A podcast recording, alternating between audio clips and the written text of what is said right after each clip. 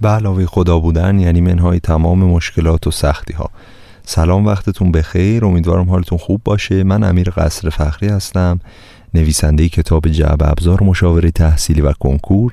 توی این قسمت می‌خوایم راجع به چند تا سوال صحبت کنیم که بچه ها می‌پرسن.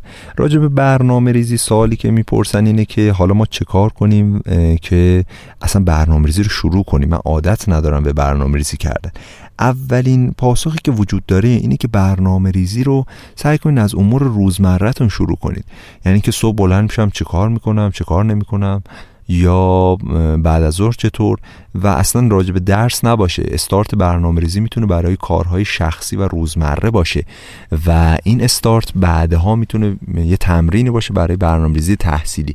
برنامه ریزی تحصیلی یه سری طول ارز و عمقی داره. یعنی شما باید بدونید راجع به چی می‌خواید برنامه ریزی کنید هدفتون چیه توانایی پتانسیلتون چیه استراتژیتون چیه مهارت هاتون در حال حاضر چیه. و اینها پارامترهای مهمیه که تو برنامه ریزی مهم میشه و اهمیت پیدا می‌کنه. به طور کلی برنامه ریزی رو گفتیم دو دست است. یه برنامه ریزی استاتیک یا ثابت داریم که برای بچههایی که ضعیف هست تجویز میشه و به بچه ها میگیم. یعنی اینکه ب... یه نفر می‌بینیم مثلا توی ادبیات قرابت معنایی آرای ادبی یا زبان فارسی هر چیزی ضعیفه. بهش میگیم که هر شب یا ده دقیقه رب ساعت نیم ساعت پنج تا تست ده تا تست هر شب بزن. یه برنامه ثابت بهش میدیم. این برای بچههایی که ضعف دارن توی یه درس مثل ادبیات عربی هر درس دیگه.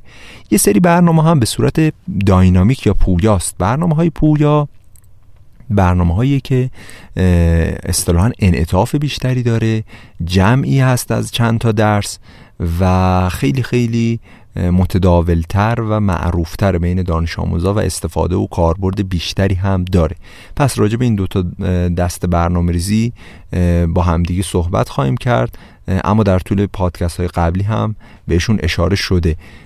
اما مفصلا باید راجع به این دوتا صحبت بشه. بحثی که هست سوالی که دانش آموزان باز می‌پرسن اینه که ما چه کار کنیم که ساعت مطالعهمون رو افزایش بدیم؟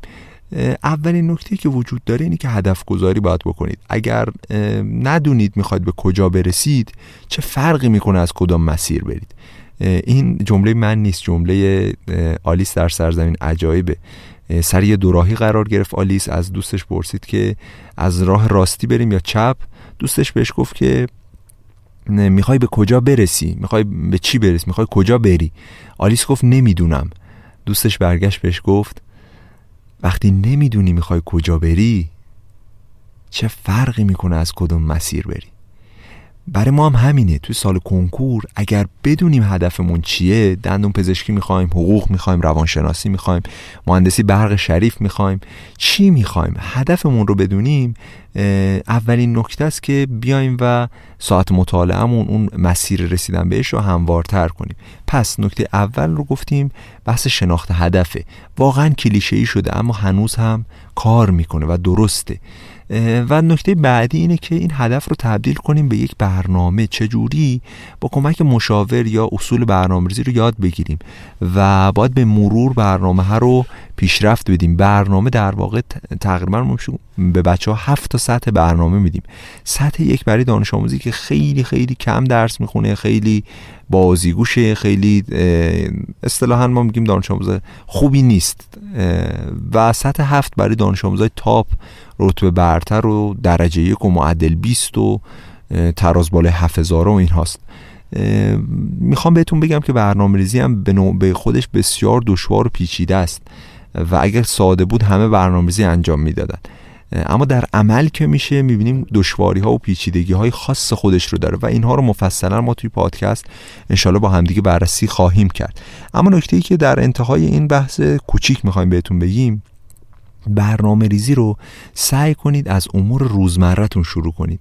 مثل اینکه مثلا فردا می‌خوام برم مطب دکتر بعدش میرم دو تا روزنامه برای پدرم می‌خرم بعدش که اومدم خونه باید مثلا جورابام در بیارم بشورم. می‌خوام بگم برنامه ریزیتون رو با قسمت های کوچیک و ساده شروع کنید و بعد برید سراغ برنامه ریزی درسی. این می‌تونه یه استارت خوبی باشه. مثلا برای یه هفته کسایی که اصلا تا الان برنامه ریزی نکردن اصلا نمی‌دونن پلن چیه برنامه چیه؟ ترتیب چیه؟ اولویت چیه؟ زمانگذاری و زمانبندی چیه؟ اینا رو نمی‌دونم. پیشنهاد می‌کنم با امور روزمره و روتین روزانه شروع کنند این یه پیشنهادی که برای بچه های حالا شروع سفری توی برنامه ریزی داریم. انشالله که موفق باشین. این پادکست رو به دوستاتون هم معرفی کنید. اگه هر سوالی پرسشی دغدغه‌ای داشتید می‌تونید توی اینستاگرام از ما بپرسین. آدرس اینستاگراممون پیجمون هست at sign آموزشگرام underline com. یا می‌تونید تو گوگل search کنید پادکست آموزشگرام. اونجا تمام لینک ها و social media و جای مختلف میاد. لینک هایی که وجود داره.